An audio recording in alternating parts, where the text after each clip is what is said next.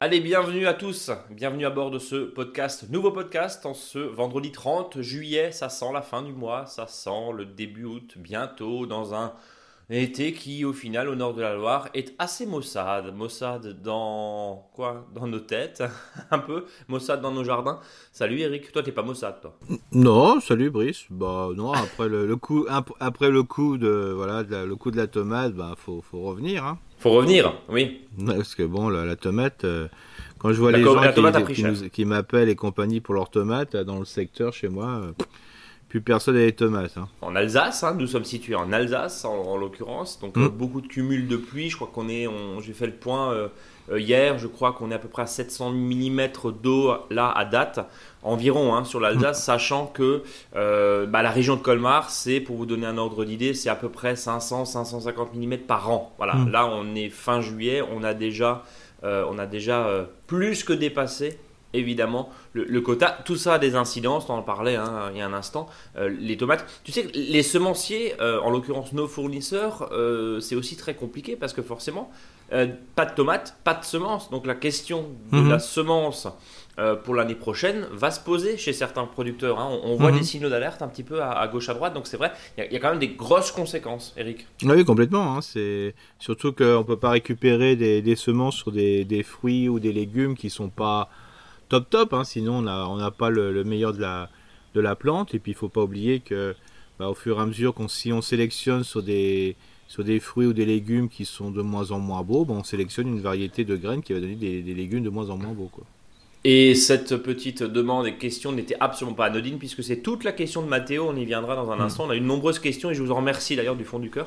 On, voit vraiment que ce podcast est interactif entre ceux qui nous écoutent pour aller au boulot, ceux qui nous écoutent pour marcher dans la forêt comme, comme Cécile qu'on salue. Et eh ben on fera le tour de tout ça. Alors on va parler aujourd'hui rapidement de l'agenda du jardinier. On va s'intéresser à la Coupe de France du potager. Vous savez, j'avais euh, interviewé euh, euh, avant que les écoles partent en vacances. On ira du côté d'Anthony dans un dans un centre de loisirs, voilà, où là aussi ils ont fait du potager. Et puis Eric, euh, le dossier de la semaine, c'est la question de la potée. On y part, alors on n'a même pas eu un été, en, tout cas chez nous. Chez nous, on n'a même pas eu un bel été. Tu nous parles déjà de poireaux et de patates. Oui, c'est c'est simplement pour dire que ben si on n'a pas eu de tomates ou les pommes de terre, ça n'a pas été le top. Euh, on est encore dans une période de l'année où on peut quand même préparer l'hiver et ça permet de promettre des des légumes de qualité. Alors là, on n'est plus dans le fruit, mais on est plutôt dans le légume. Euh, donc là, ça va permettre quand même d'avoir un certain nombre de légumes, de légumes feuilles, légumes racines et légumes fleurs qui peuvent encore être très intéressants pour la deuxième partie de l'année. Monstrueux d'Elbeuf, bleu de Solèze et poireaux de Caranta, ça c'est les, allez, les, variétés là euh, euh, que tu aimes bien hein, évidemment pour préparer les fameuses potées d'hiver. On n'y est pas encore en hiver, quoique quand on regarde. Euh, voilà, on n'est pas, euh, on n'est pas rassuré. Quand on regarde là les, prochains jours, hein, enfin chez nous il fait une vingtaine de degrés. Hein, je ne sais pas chez vous, dites-nous la météo qui vous attend. En tout cas, voilà. Eric, l'agenda de la semaine. Alors encore une fois, en fonction du calendrier lunaire, on est d'accord, Eric. Euh, on a le droit de faire quelques. Moi j'ai repiqué des poireaux samedi dernier. Mhm. Voilà, je suis je suis toujours là, j'ai pas été puni par, par le dieu du potager, alors qu'on n'était pas du tout en, en période, euh, en période plantation. Mais bon, euh, il faut ce qu'il faut. Euh, Recitue-nous un petit peu ce qui nous attend là. Bah là, c'est bien parce que là, cette semaine qui nous attend, on est entre semis et plantation. Donc ça tombe bien, on est, ça va permettre de faire des semis de légumes d'hiver, hein, plus dans le navet, dans le radis d'hiver, et dans les plantations, on sera plus dans le, dans le poireau, le chou navet, les salades et compagnie. Et donc ça veut dire, Eric, encore une fois, je, le disais tout à l'heure, et puis on, sait que certaines personnes sont moins sensibles à cette histoire de calendrier. Si on sème euh, après le 5 août et encore une fois on plante euh, avant le 4 août, c'est pas si grave que ça. Non, non, mais on est simplement, si on suit le calendrier lunaire, on est quand même plus dans l'optimisation. Et comme dit, ça donne le tempo au jardin, donc c'est quand même très très bien. Euh, mais il faut savoir que là, il est prévu, alors hein, je ne suis pas prévisionniste au niveau de la météo, sinon euh, on aurait, euh, j'aurais un, bureau, voire une boutique euh, dans ma commune. il semblerait que le mois d'août soit pas top top au niveau des températures. Pourri, tu peux le dire chez nous. Ouais, pourri, voilà. Et que y a, bah, en tout cas, les 10 prochains jours sont pourris. Hein. Donc, dans notre secteur, donc ça voudrait dire que bah, en fin de compte, tout ce qui est légumes, racines, feuilles et fleurs vont pas trop mal se porter parce qu'il faut savoir que quand il fait vraiment très chaud et si on a la canicule au mois d'août, en principe, on a un arrêt de, de pousse, hein, sauf si on est en situation moins ensoleillée. Donc ça peut, promettre, je dirais, des, récoltes de feuilles, de, racines et de fleurs qui peuvent être intéressantes, euh, quelles que soient le, les espèces de légumes, qui peuvent être intéressantes pour l'automne et surtout l'hiver. Alors faut pas oublier là, faut pas rentrer euh, dans le pessimisme, c'est-à-dire que tout ce qui est fruits, donc je vous rappelle qui est né d'une fécondation, euh, on a quand même au niveau courge, courgettes, melon, euh, concombre. et compagnie. Oui, on a ce qu'il faut. On a ce qu'il faut. Hein. Je veux dire, même les gens, ils sont déjà en saturation, j'en connais certains. D'ailleurs, c'est pas qu'en Alsace, ils sont déjà en, saturation en courgettes. Ils commencent à, à laisser grossir les courgettes parce qu'ils en peuvent plus. Euh, voilà, donc les concombres, euh, ça vient bien, hein, avec pas trop de problèmes d'oïdium en plus. Donc c'est pas mal, hein, et puis bien sûr, euh, tout ce qui est courge coureuse entre le potimarron, les courges spaghetti et compagnie, c'est pas foufou, mais il y en aura plein. Parce que là, il y a une promesse de, production qui est assez intéressante. Hein.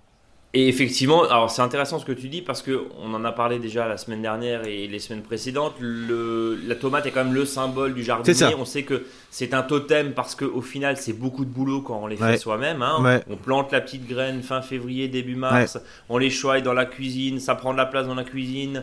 Euh, en général ça râle parce qu'on s'étend dans la cuisine. Hein. Je pense que ça euh, parle à, beaucoup d'entre vous qui nous écoutez. Et puis finalement bah, on se retrouve là avec un champignon qui euh, en l'espace de quelques jours. Hein, euh, est assez foudroyant. Mais il n'y a pas que ça positivement. Oui, c'est d'ailleurs tout le sens de ce que tu vas nous proposer après. Oui, puis après, voilà, et puis même euh, sur les récoltes de haricots verts aussi, qui est un légume fruit. Hein. Euh, donc là, ah, moi, c'est hallucinant la quantité. C'est pas mal, hein, c'est pas mal. Même, je dirais, on a, on a vite des barreaux de chaise, hein, parce que si on suit pas, on peut vite avoir des gros légumes. Les, les, alors là, c'est pour les haricots mais les haricots rames, ben, ça pousse bien, je veux dire. Euh, je dirais même j'ai planté des haricots rames tardivement. Bon bah là j'espère en avoir en septembre, il n'y a pas de souci. Euh, là j'ai jamais eu des haricots rames aussi hauts, donc euh, c'est pas mal. Hein, Mais par contre attention, il faut espérer qu'il n'y ait pas des gros coups de chaleur d'un seul coup, parce que comme il y a une grosse masse végétale et, le légume est habitué à vivre dans un environnement frais, bah, des fois ça peut avoir par exemple des haricots un peu plus secs. c'est-à-dire le moins charnu parce qu'il fait un coup d'humidité. Euh, voilà, donc il ah. faut savoir que bah voilà, euh, il y a pas mal quand même de légumes qui sont intéressants. Et alors c'est vrai aussi, par exemple, si on revient sur le légume ratatouille, bon la tomate, ça on a compris. Euh, le poivron, ben il se satisfait de température un petit peu plus fraîche, donc ça, ça pose pas trop gros soucis. C'est long à venir, hein, Eric. C'est hein, long à venir, mais le pire, c'est les aubergines. Hein. Ouais, les aubergines. Il y a à peine des fleurs. C'est voilà, c'est ça. C'est-à-dire que l'aubergine a besoin de chaleur. Hein, faut pas oublier.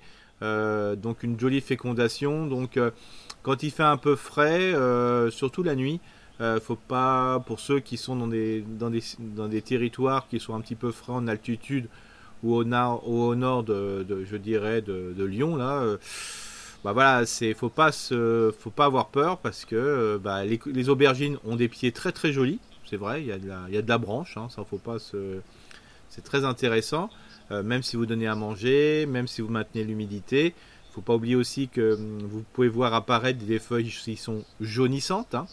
euh, parce que justement, comme euh, le, pied est un peu fébrile, il se prend bah, pas forcément du milieu, mais des champignons aux alentours. Donc je vous invite, dès que vous voyez des feuilles jaunissantes, qu'elles soient surtout sur les aubergines ou sur les poivrons, enlevez-les. Mettez-les au compost, hein. mettez-les dans un autre espace bien éloigné du potager. Comme ça, ça évite de maintenir la maladie. Bon, faut, faut pas oublier que les aubergines sont poussantes, donc il y a beaucoup de, tiges, comme les céleris, euh, comme les, pardon, les, euh, tout ce qui est poivron et piment. Donc ça peut espérer, s'il y a une belle floraison et s'il fait pas trop froid, euh, d'avoir une production.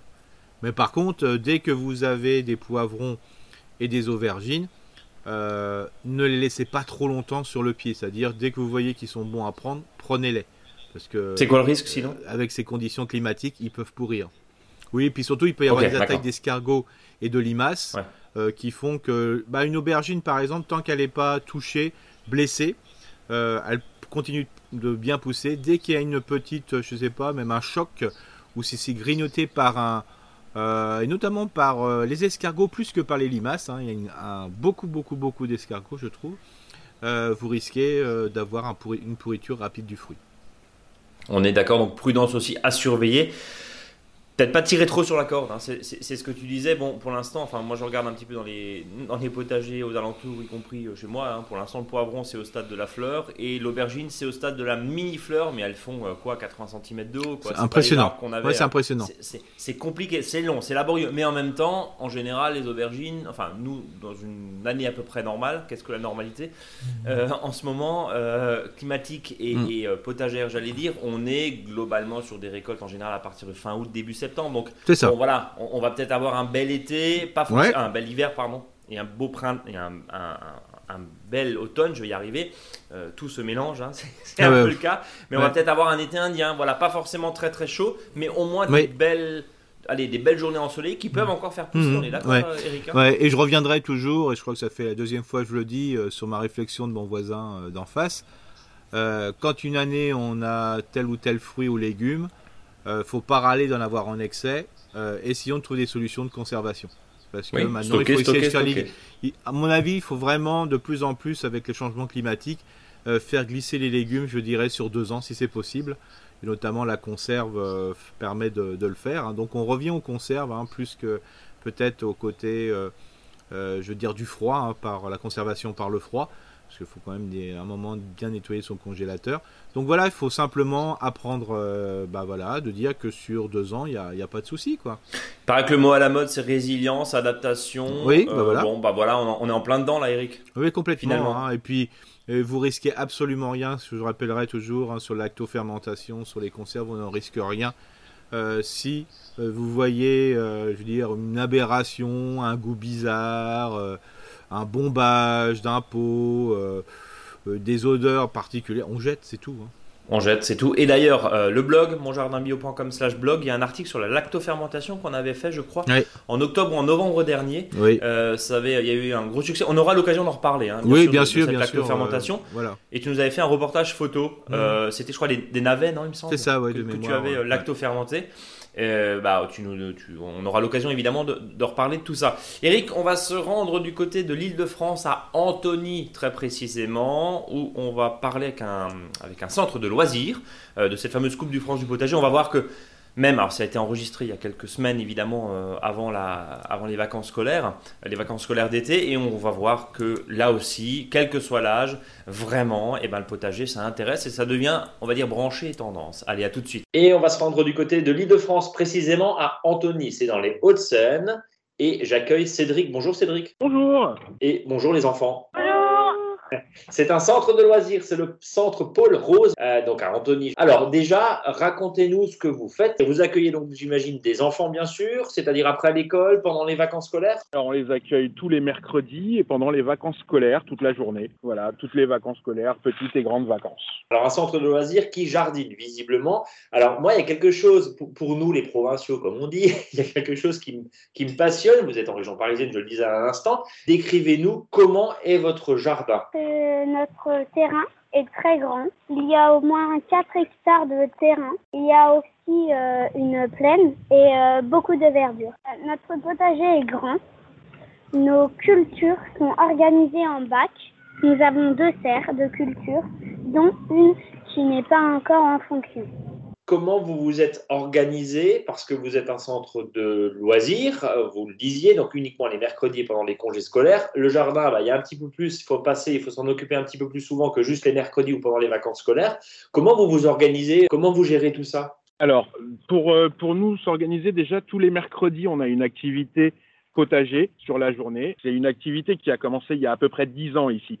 D'accord. Voilà. Au fur et à mesure des années, on a pris de l'ampleur, on a commencé à devenir de meilleur en meilleur.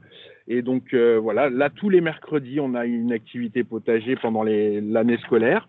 Et pendant les vacances, on organise deux journées de la semaine euh, pour le potager.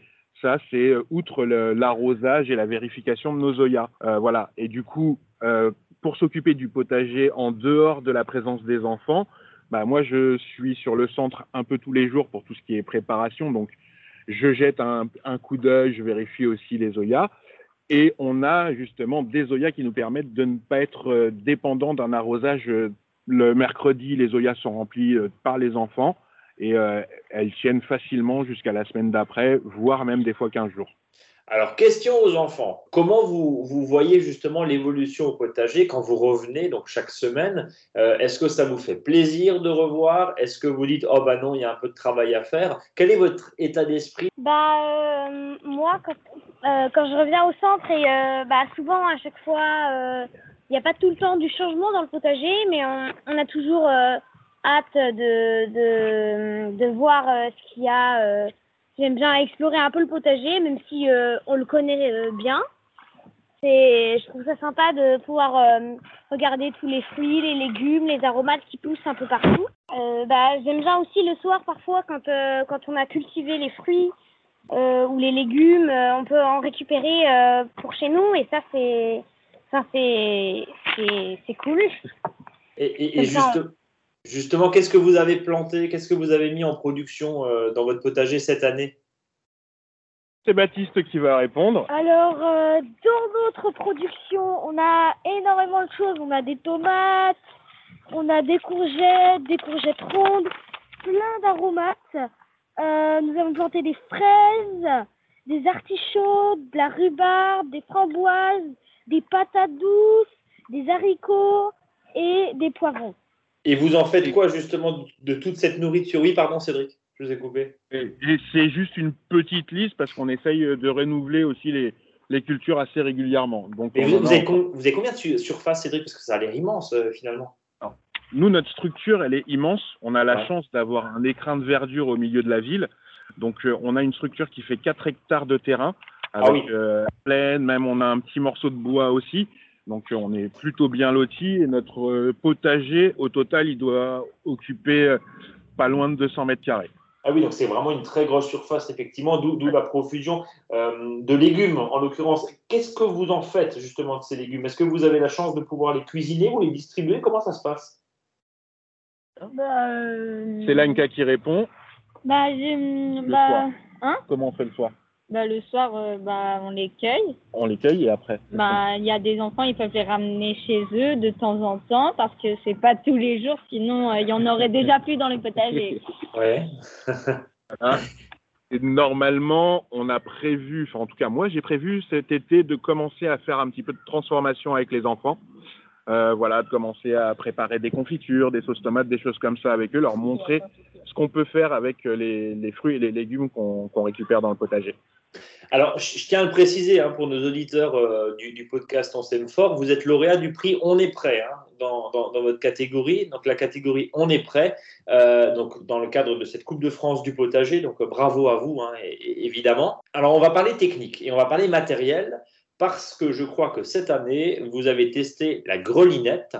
Alors, euh, bon, la grelinette, c'est vraiment le symbole du, jardinage, mais euh, pourquoi c'était bien d'avoir un outil comme ça et est-ce que vous arrivez, vous qui nous écoutez, les, enfants, à, bien vous en servir? Grelinette, en fait, ça sert à, à, aérer la terre au lieu de retourner. Oui. Et euh, ça simplifie le travail. Et, et, justement, vous, vous, arrivez à bien vous en servir, vous? Euh, Non, en fait, cette année, on, bah oui, on n'a pas assez de force c'est pour ça que je posais la question.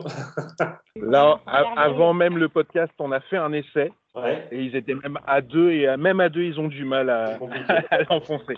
Il faudrait des petits modèles. Ça, exactement. Est-ce que le potager est aussi un prétexte, une animation? Vous le disiez, hein, puisque ça fait partie bien sûr de, de, de vos animations, mais comment, comment tout ça euh, évolue? Euh, Comment les jeunes s'y sentent? Comment vous, les encadrants, euh, vous dites bah, en fait, on a bien fait de commencer il y a une dizaine d'années parce que finalement, ils s'éclatent ou au contraire, c'est des fois un peu compliqué? Alors, on est très content d'avoir commencé il y a une dizaine d'années parce que au final, on a l'impression d'être un peu visionnaire sur l'évolution que prend un petit peu la, ville d'Antony, par exemple.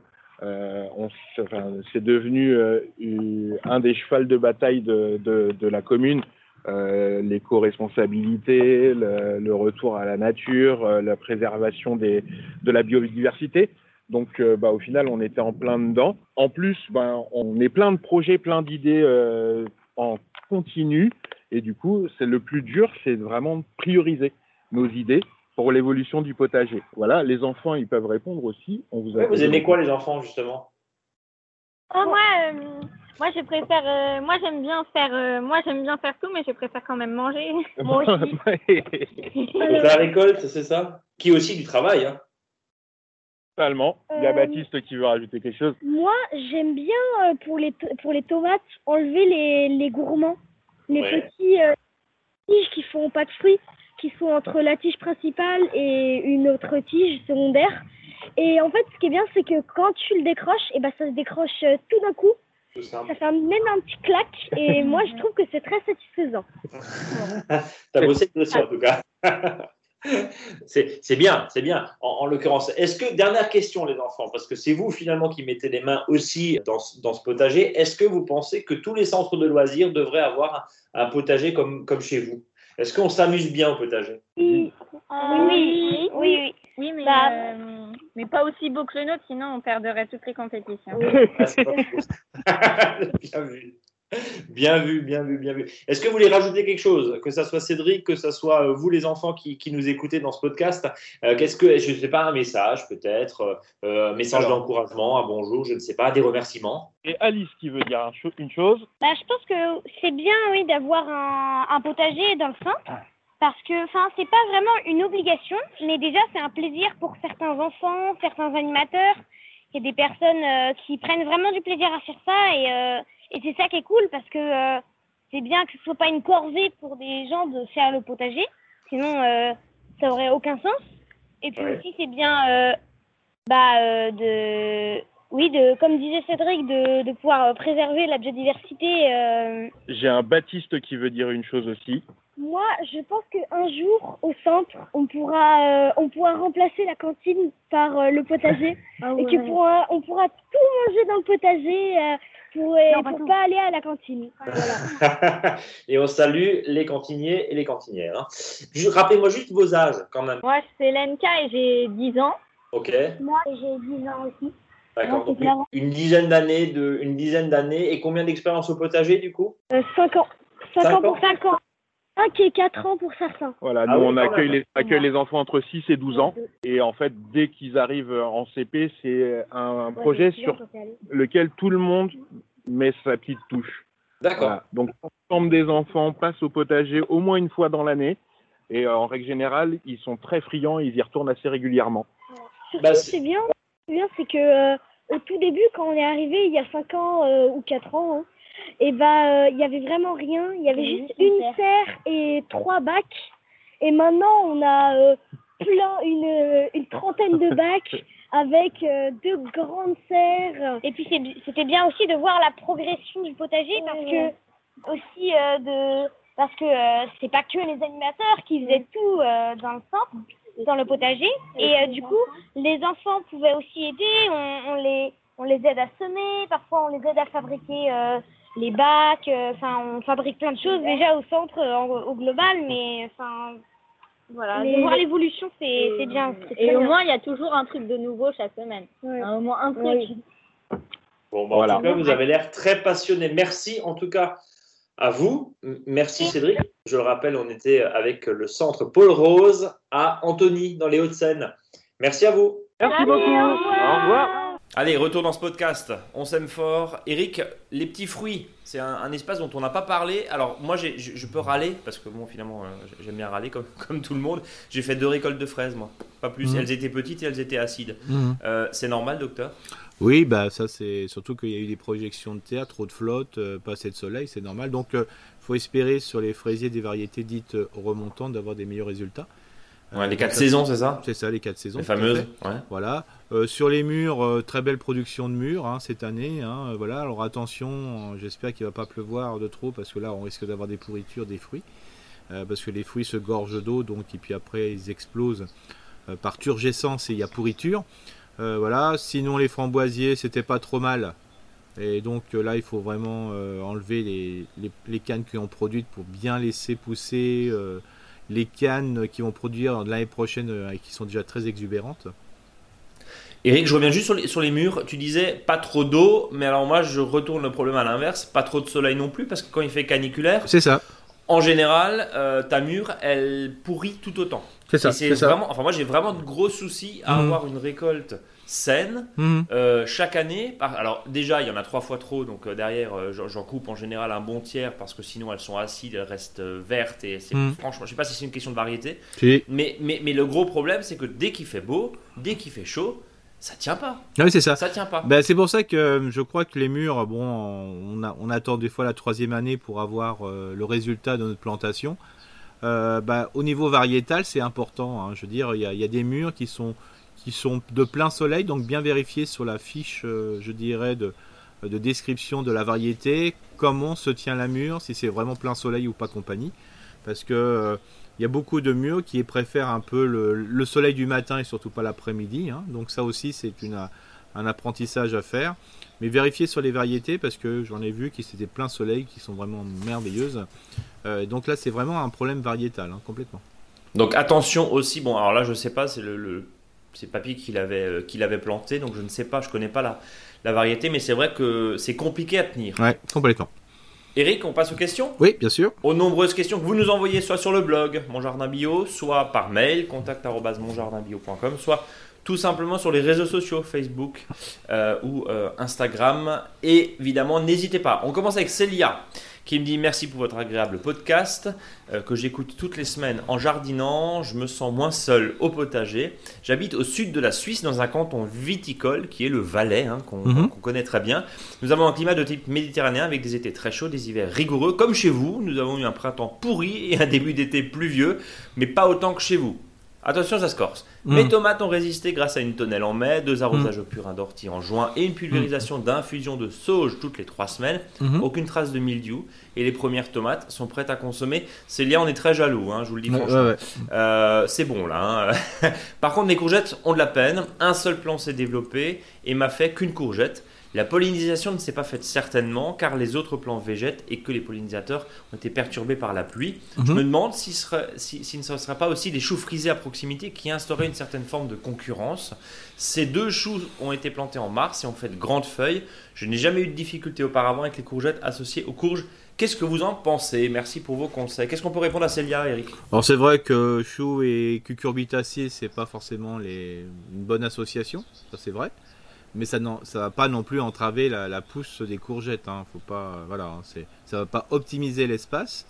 Euh, alors il faut savoir que hum, c'est vrai que la, fécondation est un peu perturbée cette année. D'ailleurs, euh, j'ai eu des résultats ce matin en France, 80% euh, de, miel en moins. Donc ça montre bien que les pollinisateurs étaient très absents. Et merci à ceux qui laissent un peu de fleurs dans leur jardin pour favoriser justement la, les abeilles sauvages et les abeilles domestiques, hein, ça c'est quand même euh, important aussi.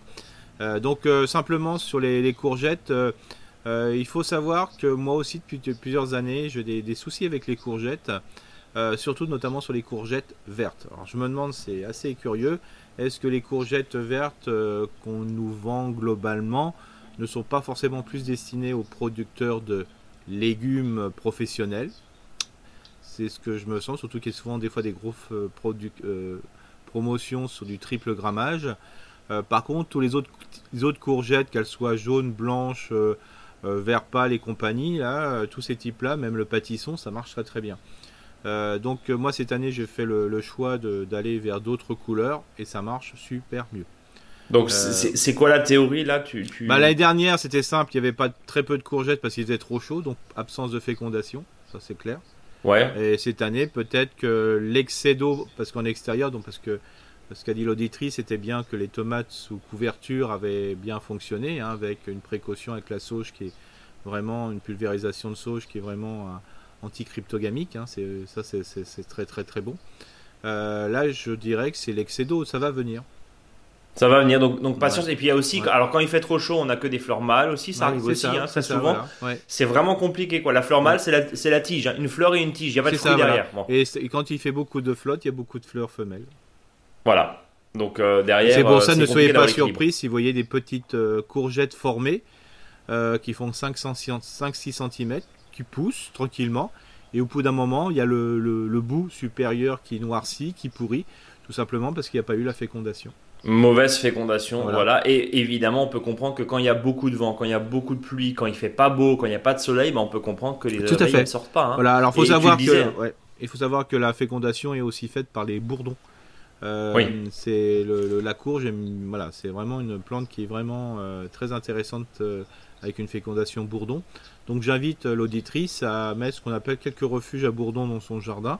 C'est super facile à faire. C'est enterrer un pot ou de voilà un pot avec l'arrière du pot en l'air, quoi, tout simplement. Parce que le, faut savoir que le bourdon niche au sol. Bon, en tout cas là-dessus, on peut avoir. Mais surtout qu'elle fasse, euh, c'est le grand conseil parce que là c'est vraiment de l'actu pour moi, hein, c'est oui aux courgettes vertes, voilà, mais pensez aux autres couleurs de courgettes, hein, de la jaune, de la, blanche, de la grise, euh, voilà. Changer un petit peu, voilà. Euh, la, je cherche le nom, la Red Botty, ou je sais plus comment ils appellent là. Celle-ci, elle me, voilà, des fois, elle me pose problème. Alors c'est pour ça. La, Black Beauty. Black Beauty, c'est ça, voilà. La Black Beauty, oui, qui est la, courgette classique de maraîcher. Euh, de maraîcher. Trouver dans les jardins. Voilà, alors peut-être que les, terroirs euh, d'un jardin peut-être très naturel ne leur correspondent pas. Bon, on va passer à la question de Cécile, qui est une collègue, hein, une collègue, j'allais dire. En tout cas, une voisine, une chimiste de Haguenau, qui nous précise. Hein. Euh, merci pour ces infos toujours très instructives. Pas de milieu sur son jardin mini terrasse et content mmh. d'avoir trouvé un podcast parlant du jardin avec des infos de saison et régionales. Bon, on essaie d'être le, plus large possible, hein, évidemment, parce que bon, mmh. nous, le climat alsacien n'est pas le climat breton, ni le climat niçois, mais en tout cas, voilà, on vous donne un petit peu comment on, ressent. Et bon, je pense que cette année, on est tous à peu près d'accord. C'était un été ou en tout cas un printemps assez pourri. Bon, euh, j'aime bien cette idée de récupérer les déchets de taille pour les réutiliser. Rien ne perd, tout se transforme. Pas sûr hmm. d'avoir tout saisi sur la fin d'azote. Alors, hmm. Cécile, euh, si je peux me permettre, la fin d'azote, en l'occurrence FAIM, et je me permets de repréciser FAIM parce que la réponse est dans la question, en tout cas, ou en tout cas dans l'énoncé, euh, euh, puisque Cécile nous demande d'y revenir. Alors, est-ce que tu pourrais nous rappeler exactement le phénomène de la fin FAIM, la fin d'azote? C'est-à-dire que tout simplement, comme c'était précisé, tout, dès qu'on a un déchet, tout se transforme. Et donc, il faut savoir que dès qu'on va mettre un déchet au sol, qu'il soit très vert, par exemple très fin, comme la tonte de gazon, ou qu'il soit très branche, euh, voilà, suite à un déchet de taille ou d'élagage, broyé ou cisaillé, euh, les micro-organismes et les organismes un petit peu plus gros, leur objectif, c'est pouvoir transformer, de valoriser ça pour améliorer la qualité du sol. Euh, quand on met beaucoup de, par exemple, de déchets organiques grossiers, par exemple suite à du déchiquetat de, branches de taille ou du déchiquetat ou du broyage de, branches, ce qui va se passer, c'est que les micro-organismes vont pomper dans le sol des nutriments qui vont leur servir à complètement, je dirais, euh, décomposer la matière, notamment la lignine. Et quand euh, tout l'effort qui est mis pour décomposer la matière organique, bah, ça se fera au détriment de la pousse des plantes. C'est pour ça que là, j'ai par exemple, la semaine dernière, euh, j'étais dans un jardin. Génial, super, euh, vraiment biodiversité et compagnie, pas de légumes. Alors, euh, j'étais surpris quand même. De, loin, j'étais très surpris. De près, j'étais beaucoup moins surpris quand j'ai vu, par exemple, qu'il y avait 15 cm de broyat qui a été mis en surface du potager. C'est-à-dire, bah, tout l'effort a été fait pour la décomposition de ce broyat au détriment de nourrir les plantes. C'est pour ça que quand on en met, il faut mettre toujours un peu, peu mais souvent. Euh, comme ça, ça donne le, temps à la plante de se décomposer, euh, aux déchets organiques de se décomposer. Mais il faut pas oublier aussi, c'est qu'il faut mieux mettre ce déchet organique pendant la période, je dirais, euh, moins poussante de la plante, c'est-à-dire plutôt à l'automne. C'est pour ça qu'à partir de, de, maintenant, si vous mettez un déchet grossier dans le sol, les plantes sont bien enracinées, donc ils ont émis leurs racines profondément. Donc ils vont chercher des nutriments beaucoup plus profonds. Donc il n'y aura pas de souci de concurrence entre les nutriments qui sont piqués par les micro-organismes pour décomposer la matière organique qui, va, qui va se transformer et la plante qu'il faut nourrir. Voilà. Bon. Voilà Cécile, en tout cas, pour euh, hmm. euh, cette explication. Et on parlait du BRF la semaine dernière, d'ailleurs, avec cette question de la fin d'azote. Hein. Hmm. Euh, sur, vous trouvez évidemment un article sur notre blog. Lucie qui nous dit merci beaucoup pour votre super podcast, vraiment très enrichissant. On, lit aussi hein, les compliments, hein, parce que oui, ça fait, ça fait plaisir, on, est, on, écume. Alors, j'ai plusieurs. on les prend hein, en plus. Euh, j'ai plusieurs questions à vous poser. J'habite en ville depuis quelques années. J'ai la chance d'avoir un grand balcon. J'ai fait pousser des tomates, des concombres, des piments, des poivrons et beaucoup de fleurs. Je suis à côté d'une route assez passante. Est-ce un problème pour la consommation de mes petites récoltes? Je suis envahi par les fourmis. Que faire? Elles semblent cultiver des cochenilles et j'ai encore un peu de place, mais je ne sais pas quoi planter en ce moment. Avez-vous des idées? Qu'est-ce qu'on peut répondre à Lucie, Erika Première question, la question de la, pollution euh, euh, bon, en ville, pollution de l'air. Donc là, voilà, c'est ça. Donc elle n'aura pas un souci de, de, pollution, je dirais, du sol, qui est quand même numéro un en ville, hein, faut pas oublier. Euh, parce qu'elle est en jardin, je dirais, hors sol. Donc là, là-dessus, c'est bon. Au niveau atmosphérique, là aussi, hein, c'est très proche de la, pollution, la, pollution du sol. Il faut un éloignement assez important de la, je dirais, de, la ville. Hein. Ça, c'est des zones passantes, c'est sûr. Il euh, faut savoir qu'il faut compter à peu près 10 à 20 mètres euh, de la route. Euh, comme ça, on aura moins de tendance, je dirais, d'impact des, gaz, je dirais, nocifs. Et plus on est en hauteur, mieux c'est. Donc là déjà, voilà, si vous êtes en balcon, si vous êtes après peut-être euh, entre une carotte qui est du coup dans un substrat et une belle salade verte ou un mesclin, euh, bon, on peut imaginer que s'il y a, euh, mm. si par exemple il y a des gaz d'échappement qui retombent sur des légumes feuilles, c'est peut-être plus préjudiciable que sur des carottes? Voilà, c'est ça. Oui, on va dire ça, mais surtout si on est sur un balcon, ça veut dire à mon avis qu'elle est en hauteur. Il y a beaucoup moins de soucis. Il y a moins, il y a moins de risques. D'où les études qui ont été faites sur des jardins, sur en terrasse et sur les toits qui montre que bah, de ce côté-là, c'est quand même assez intéressant. C'est comme, c'est quand même pratique. Euh, les, fourmis Les fourmis, c'est que le sol est très sec, tout simplement, hein, que euh, ça manque un peu d'activité. Euh, donc, si. c'est Lucie, hein, c'est ça? C'est Lucie. Lucie, si je lui, propose de, de, mettre un petit paillage, c'est-à-dire que dans ses bacs, au lieu de mettre de la terre jusque le plus haut possible, je l'invite à le mettre simplement 4 à 5 cm plus bas que le bord je dirais, du pot, et de compléter avec du broyat, du marc de café, pas mal de choses comme ça, qui permettent d'améliorer la, qualité du sol, donc le moins de, le moins de fourmis. La, fourmi est présente quand il y a... Quand le sol est sec. C'est sec, et donc ça veut dire que s'il y a fourmis, c'est qu'il y a nourriture, sinon il n'y a pas fourmis. Et donc la nourriture, c'est très simple. À mon avis, sur pas mal de plantes, elle doit avoir au niveau du collet, c'est-à-dire la limite entre la partie supérieure et la partie inférieure, c'est-à-dire juste au niveau du sol, elle doit avoir des pucerons, ce qu'on appelle des pucerons du collet, euh, avec des gangs de fourmis, c'est-à-dire elles vont, ils vont mettre des, comme si euh, c'était couvert de, espèce, des gangs, et mettre du sable. Euh, c'est comme si vous aviez des, fourmilières au pied. Et en réalité, sous ça, les, les pucerons sont protégés. Et donc à ce moment-là, comme la fourmi ne peut pas le faire, le puceron qui va puiser je dirais, la sève de la plante, ben, euh, la, fourmi va, va, va pomper le, le, puceron pour s'en nourrir. Voilà, le fameux. Et donc, euh, cochenille, la, la, question, c'est pas des cochenilles Alors, ça, me paraît bizarre. Alors, hein. la cochenille, il faut savoir, ouais, ça me semblait un peu bizarre, mais euh, peut-être que ça serait peut-être plutôt des pucerons, mais pourquoi pas.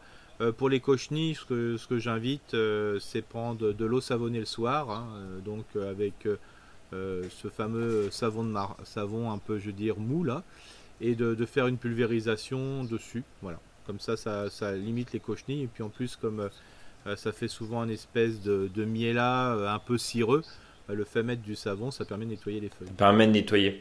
Et dernière question, c'est finalement le conseil de, du moment. Hein. Elle a encore un peu de place. Qu'est-ce qu'elle peut mettre, Lucie, sur son balcon? Des choux? Bah, Elle peut mettre des choux, mais bon, il faut savoir qu'il faut quand même des sols il faut quand même des sols profonds. Donc ça veut dire que si elle met euh, des choux, par exemple des choux feuilles hautes, il faut qu'elle prenne des variétés basses. Euh, les plus basses possibles pour que le système racinaire soit moins important, donc il puisse vivre dans un espace un peu plus confiné. Et c'est quoi du coup du chou rave par bah, exemple Par exemple du chou rave, il peut arriver des choux feuilles qui en existent mais qui sont pas très hauts, donc bien vérifier la hauteur. Ne prenez pas des choux palmiers qui sont à 1 mètre ou des choux portugais des fois qui sont à 1 mètre, 1 mètre 50 ou 2 mètres là. Ouais, ou même des choux de Bruxelles, quoi. ça va être compliqué sur le balcon. Ouais, c'est ça. Ou si vous prenez des choux de Bruxelles, prenez vraiment des choux qui montent pas très haut. Regardez la hauteur, ça c'est intéressant. Et puis bon, il y a, y, a, y a, toutes les salades hein, qui sont. Voilà, c'est assez intéressant. Et notamment des variétés à couper euh, qui vont tenir jusqu'au premier, premier froid, hein, comme le Larossa et compagnie. Euh, bien sûr, si son balcon est en plein soleil, ça pose problème, hein, parce que là, c'est la, la, salade euh, a du mal à pousser, mais faut faut penser que là le mois il sera un peu pourri, donc euh, on, y va quoi. l'optimisme, l'optimisme d'Eric, de toute façon, il va être pourri. Oui, mais tester aussi des radis noirs, hein, ça peut être très simple si on aime, hein, bien sûr. Euh, le radis noir, qui je rappelle est quand même un légume, coupe l'amour euh, quand on le mange le samedi soir, mais euh, je veux dire, c'est quand même, voilà, on peut en mettre les radis noirs ronds plutôt, qui permettent d'en avoir. Donc là, il faut vraiment les semer tous les 10 cm. Hein. Bon, voilà en tout cas Lucie. Mathéo, on rebondit sur, bah, on rebondit sur nos, premières questions, nos premières interrogations. Quand je te parlais justement que certains de nos fournisseurs de graines ont été vraiment frappés très fortement par, par, le milieu sur leur champ de culture. Euh, bonjour Eric Ebry, je souhaite récupérer mes graines de tomates non F1 pour l'année prochaine. Le problème, c'est que je ne sais pas quel plan et quelle tomate choisir. Là, on parle de sélection, c'est très intéressant. Vaut-il mieux choisir une belle tomate, une grosse tomate ou une tomate moins belle mais provenant d'un plan très productif? Merci d'avance. Alors ça, c'est Mathéo, c'est le boulot du sélectionneur et du semencier. Il fait ça tous les ans avec des hauts et des bas et des bas très très bas cette année. On en a parlé au début de ce, de, ce podcast. Euh, quand on veut jouer le, semencier, qui est une bonne chose, hein, parce que derrière ça permet quand même de cultiver des variétés, euh, j'allais dire du cru et habituées à ces conditions climatiques de son jardin, euh, quand on peut le faire et qu'on a le temps de le faire, Eric, c'est quoi tes conseils? Bah là, c'est très facile sur le légume fruit, hein, parce qu'on peut le faire tout de suite. Le légume racine, c'est un peu plus compliqué parce que euh, là, il faut être bien sûr parce que comme ça, la floraison se fera la deuxième année entre la belle carotte, euh, voilà. Donc en principe, euh, quand on laisse un légume dans le sol, il faut qu'il soit le plus beau possible. Alors donc il faut imaginer qu'il soit beau. donc c'est toujours un peu compliqué. Par contre, le légume fruit c'est facile comme la tomate, hein. c'est-à-dire qu'on a une bonne tomate. Déjà, il faut mettre toujours, faut jamais prendre les premières tomates qui viennent d'arriver sur son pied de tomate ni les dernières, c'est vraiment celles qui sont en plein milieu et qui sont les plus belles et les plus goûteuses. Alors c'est pratique. Euh, ce que je conseille quand on a une belle tomate et qu'on souhaite euh, en mettre, euh, je veux dire, récupérer des graines, c'est alors que même si vous faites une ratatouille après, si vous trouvez qu'il y a une belle tomate, bah, prenez tout de suite les graines et tapotez-les sur, je veux dire, sur votre sopalin pour les faire sécher et puis après vous les récupérez comme ça, ou soit vous les tapotez dans un bol vous les faites fermenter pour avoir que des graines sèches, hein, je veux dire, euh, sans qu'ils soient collés sur le papier. Euh, quelle est la production? Bah, Comme dit, euh, si on peut jouer sur les deux, c'est-à-dire une, une, tomate qui est un pied de tomate qui est productif et de bonne qualité, bah, c'est le mieux. Mais pour un particulier, je dirais, soyons plutôt sur la qualité et surtout sa non-sensibilité aux maladies. Ça, c'est hyper important. Quand on voit Surtout pas de plan malade. Voilà, c'est ça. Et quand on voit un pied qui est super beau, avec des feuilles bien vertes parmi d'autres qui sont un peu moins beaux, bah faut plutôt aller là-dessus. Je vous donne un autre exemple dans un autre domaine, mais qui est toujours dans le fruit. C'est que j'ai quelques pieds de vigne chez moi, là, mildiou, j'ai mis zéro traitement. J'en ai profité d'ailleurs, je dis tiens, même pas de traitement, bouillie bordelaise, cuivre, rien, pas de rien du tout. Bon, on peut imaginer l'état de mes, mes pieds de voilà, de mes de mes raisins. J'en ai un, c'est une vieille variété euh, qui était présente euh, avant 1900 euh, dans un jardin. pas un pet. Les feuilles, c'est comme si. alors à côté d'autres qui sont à côté de pieds de tomates dégueulasses, de pommes de terre, enfin exceptionnelles. Sur la grappe de raisin, deux grains desséchés sur l'ensemble. Voilà. Mhm. bah là, c'est ce que je vais faire. Bah, c'est là, je le taille même pas de trop. Euh, même ce qui pousse de trop, bah, je vais faire plutôt. Là, c'est pas de la récupération de graines, mais ça sera de récupération de bois pour bouturer. Bah, je peux vous assurer que je vais bouturer euh, euh, de ce pied. Donc, c'est aujourd'hui, ce qui est important, c'est pour moi le goût. Et au même niveau, c'est la capacité de la plante à, voilà, à, supporter des, situations difficiles. Donc, l'adaptation. Voilà. donc, plutôt le plan. Voilà. Ça, hein?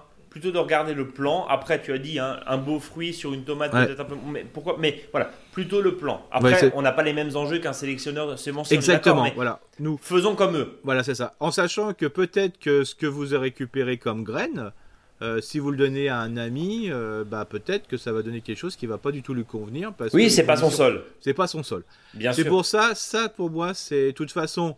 C'est vrai qu'entre les tomates, il y a vraiment des goûts, des saveurs vraiment bien différentes. Hein. ça, ça c'est complet. Mais si en plus on peut avoir une tomate qu'on aime bien et qui pousse super bien, c'est quand même ça le principal. Bon, eh ben, en tout cas, voilà Mathéo. à vous la sélection variétale, à vous de faire vos propres choix. Et tu disais le coup du sopalin, alors bon, comment papier, comment on dit, essuie-tout, voilà, hein, sopalin essuie-tout.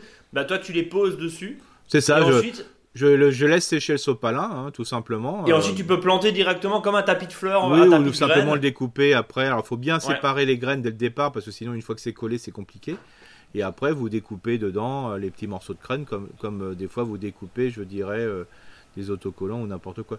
Donc là, c'est vraiment pratique. Ou soit vous le mettez dans un bol avec de l'eau. Vous le mettez, après, vous versez avec un petit peu d'eau, vous versez l'ensemble dans, dans un pot de confiture. Vous laissez fermenter. Et la fermentation va ne pas attaquer la graine, mais va, va enlever ce liquide un peu collant. Et puis après, vous, vous une fois que ça commence à faire un peu de mousse, vous, les, vous mettez dedans, vous mettez de l'eau, vous les mettez ça dans une petite passoire pour bien les laver sous l'eau, et puis après vous les faites sécher sur un sopalin. Mais là, vous pourrez récupérer les graines comme ceux que vous récupérez dans un paquet de graines. Voilà, tout simplement. Bon, bah bonne chance en tout cas. Bah dites-nous, tiens Mathéo, si ça a fonctionné, si vous avez pu mm. les, les, récupérer. Mais surtout, là vraiment, le point avec le changement, c'est l'adaptation des pieds euh, à la situation où vous êtes. Ça, c'est le plus important. Bon, cette année, hein, c'est compliqué pour tous les pieds qui ont été mis. Voilà, mais par contre, euh, hein. c'est toujours dans les moments difficiles que les sélections se font. Euh, et donc, comme dit, là, vraiment cette année, s'il y a des trucs qui sortent de l'ordinaire, bah, faites-les sortir de l'ordinaire en, en conservant les graines. Hein. Enfin, si des gens ont encore des, tomates. c'est ça. voilà, parce que s'il n'y a pas de plants de tomates, c'est compliqué. Et puis encore une fois, on est d'accord que les graines, on les récupère sur des tomates mûres, matures, et non pas sur des tomates vertes, Eric. exact, exactement. Il hein, faut aller euh, jusqu'au bout du. jusqu'à ce stade-là. Il faut aller jusqu'au bout du cycle. C'est pour ça qu'il ne faut pas prendre des tomates de, de la fin, quoi. Elisabeth, dernière question qui nous dit merci pour cette émission divertissante et très instructive pour ma pratique du jardin. Depuis que je vous écoute, je me suis détendu sur le jardin peu entretenu par la voisine. C'est l'espace forêt du lotissement. Elle nous met un smiley. Ah bah écoute, on va peut-être bientôt être remboursé par la Sécu, pourquoi pas. Euh, j'habite en Normandie. Bonjour à vous Elisabeth. Et je vous sollicite parce qu'aujourd'hui mon potager est envahi par le liseron et je ne sais plus comment faire. J'avais une grande opération de nettoyage au, mois de février en faisant attention à, ne pas casser les rhizomes. Malheureusement, c'est pas suffisant. Avez-vous, s'il vous plaît, d'autres solutions? Ça m'intéresse aussi parce que moi aussi je suis en. Ah bah, c'est si Elisabeth avait une solution, euh, on prenait et on l'embauchait à notre podcast. Ouais.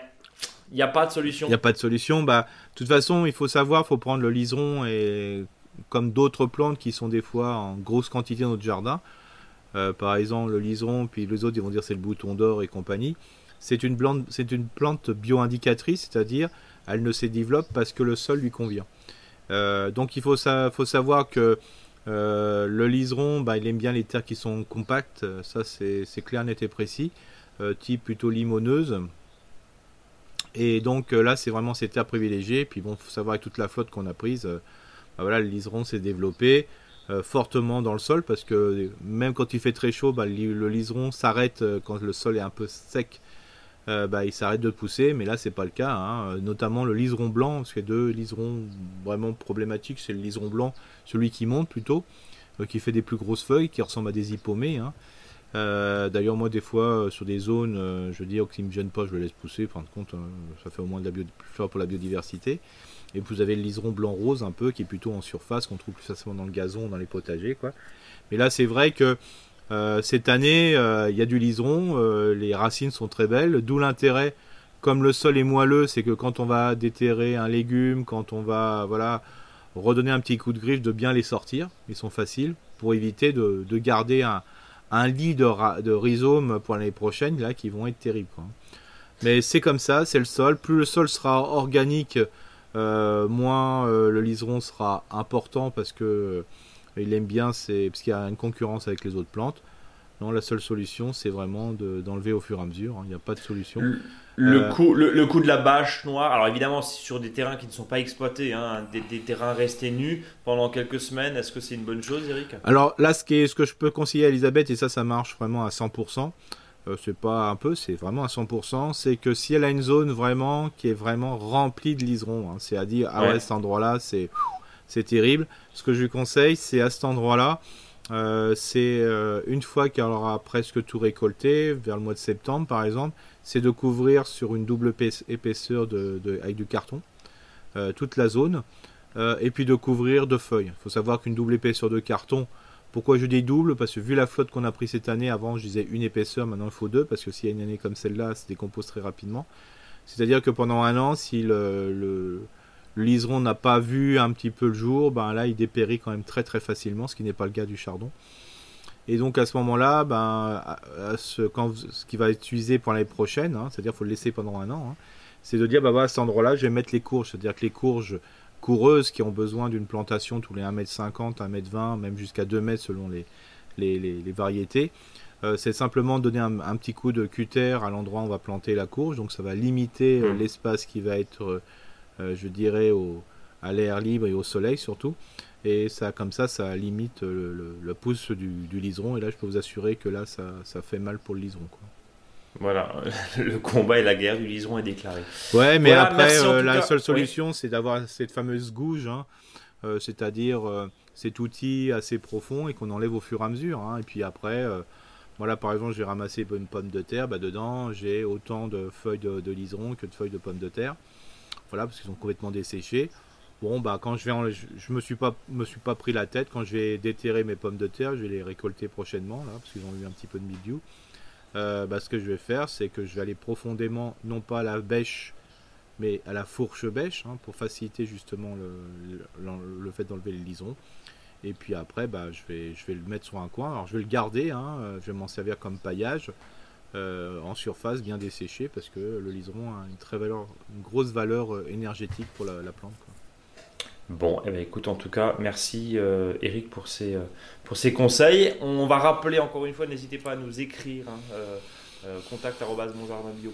ou depuis le blog, n'hésitez pas à nous laisser notre, enfin vos questions plutôt, et on va vous répondre. Bien sûr, on passe au dossier de la semaine. Dans quelques minutes qui nous restent encore dans ce podcast, on va parler de l'espace poté avec, au final, pourquoi pas la préparation d'un nouvel espace à la place des tomates que vous avez peut-être arrachées. Là aussi, hein, résilience, adaptation, tout ce qu'on s'est dit en fait euh, mhm. depuis le début de ce podcast en cette fin juillet. Euh, on a parlé du bleu de soleil, on a parlé du poireau de 40 ans, du monstrueux d'Elbeuf. Ça, ce sont les poireaux qu'on peut piquer jusqu'à quand, Eric? Bah là, je, pendant la, première quinzaine d'août, il n'y a pas de souci. Hein, on peut encore y aller? Voilà, en sachant qu'on aura plutôt ce qu'on appelle les poireaux d'hiver.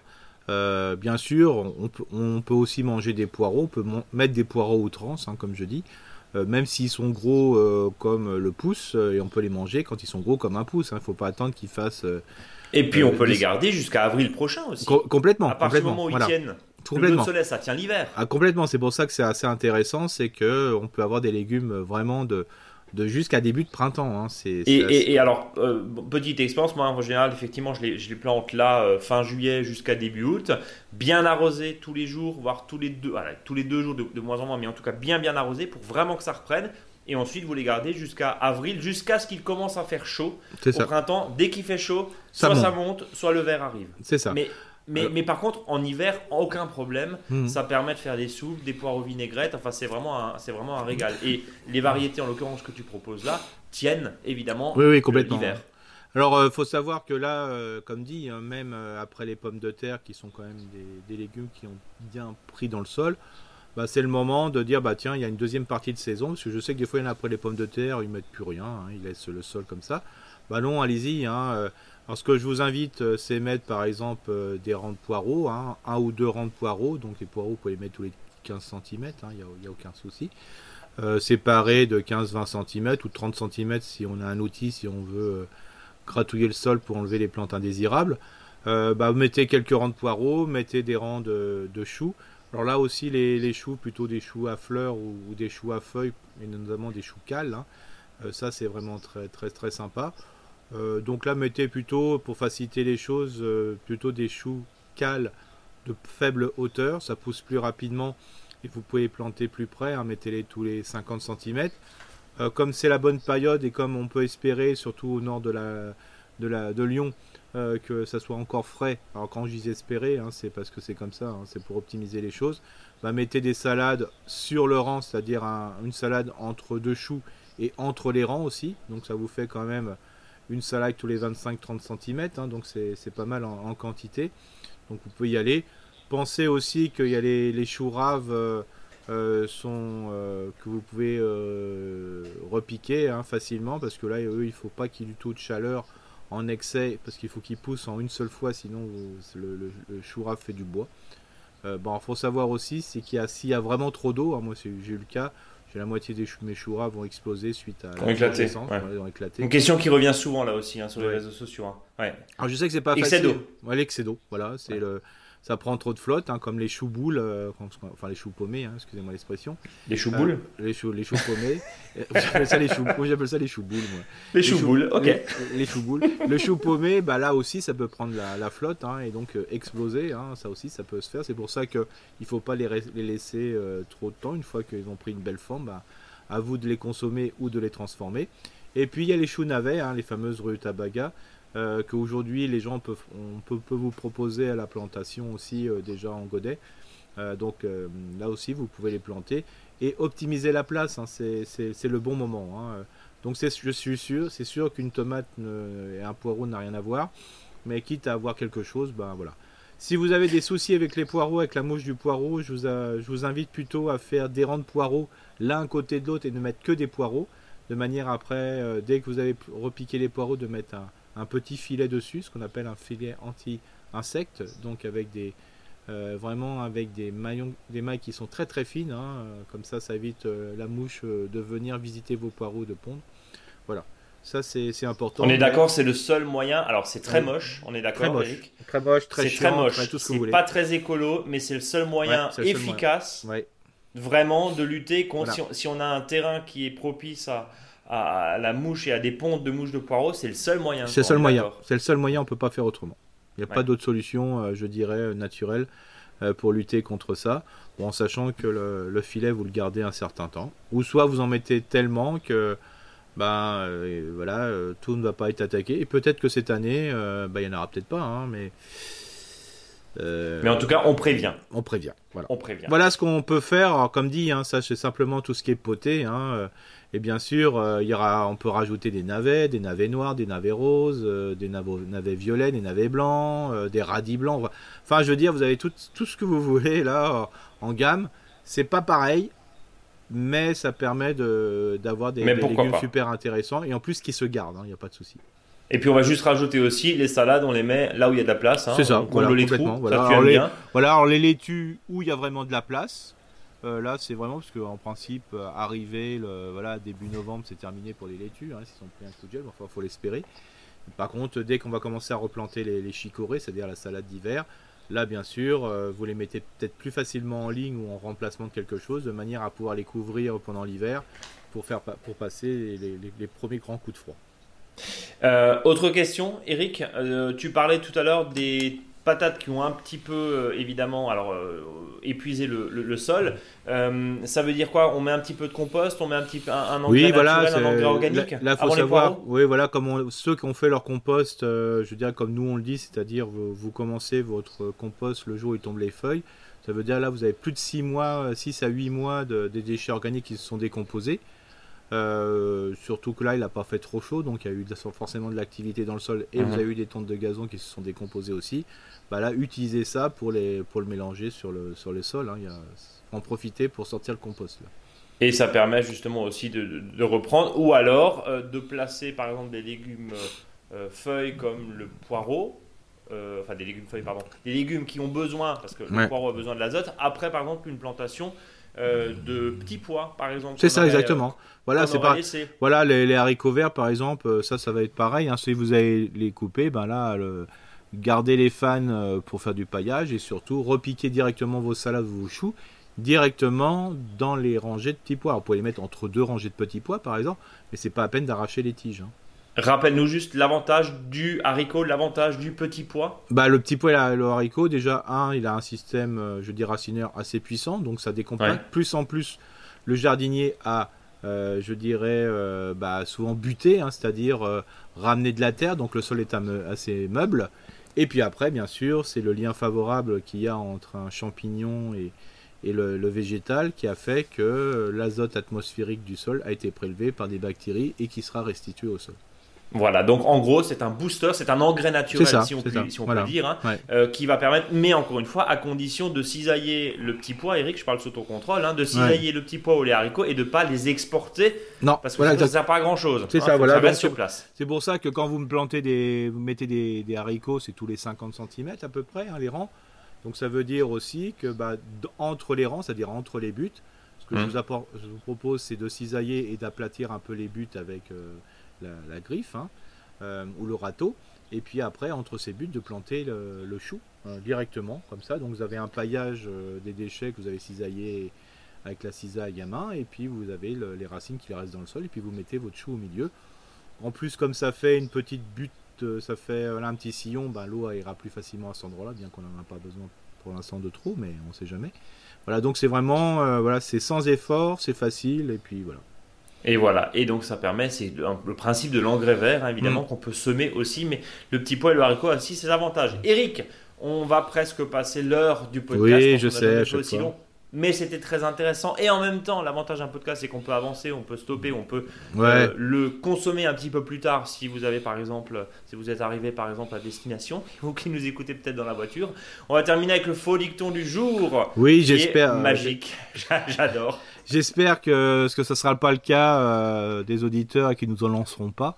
Mais la, la projection de navets peut blesser dans les salles obscures. voilà, avec tout le débat qui est autour des, cinémas effectivement actuellement. Euh, il y a peut-être pas mal de navets qui sortent aussi. Il y a peut-être des bons films aussi, mais il y a peut-être aussi des navets. Oui, voilà. mais ce que j'invite les gens, allez, soyons fous, euh, si c'est possible, bah, même des navets, allez les voir. tout, le monde a besoin de travailler en ce moment.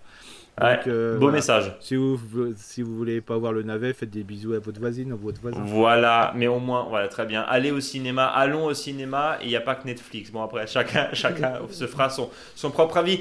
Mon cher Eric, je te remercie. À plus. À plus, à vendredi prochain évidemment. En attendant Facebook, euh, nous on reste là hein, tout l'été évidemment. on est, euh, nous on bouge pas. De toute façon, on bouge pas, de toute façon, il hein. n'y a, que ça à faire. Euh, évidemment, les réseaux sociaux, notre podcast que vous pouvez réécouter, pouvez réécouter les podcasts du mois de mars dernier si vous voulez, voir si on n'a pas dit trop de bêtises par rapport à la saison qui vient. Et puis évidemment, nous notez, mettez des petites étoiles sur les applications, ça nous fait monter dans les classements. Partagez ce podcast, parlez-en autour de vous. Et puis, euh, allez, la vie est presque belle hein, pour tous et toutes.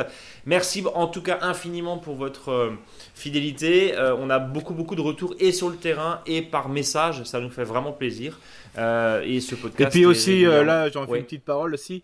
Si les auditeurs ont une idée de rubrique, euh, ils peuvent toujours aussi être très participatifs à notre notre travail. Donc, s'ils ont des, idées de voilà de, points abordés, voilà. Qui, bien sûr. La question, ça peut être aussi des demandes. Hein. Parlez-nous de ça. Bien sûr. On aimerait bien une rubrique tous les mois sur ça. Ça, c'est ça, c'est la meilleure interactivité qu'on peut qu'on peut avoir.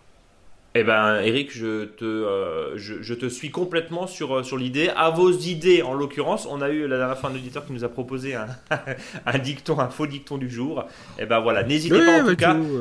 Euh, ce podcast et surtout le vôtre. Voilà, nous on en prend bien sûr et on en prend notre, part et c'est un grand plaisir. Et tu disais travail il y a quelques secondes, non, c'est pas du travail, c'est de l'amusement. L'amusement, bien sûr. Bon, Eric, à, la prochaine. Salut, salut. Salut à tous, merci.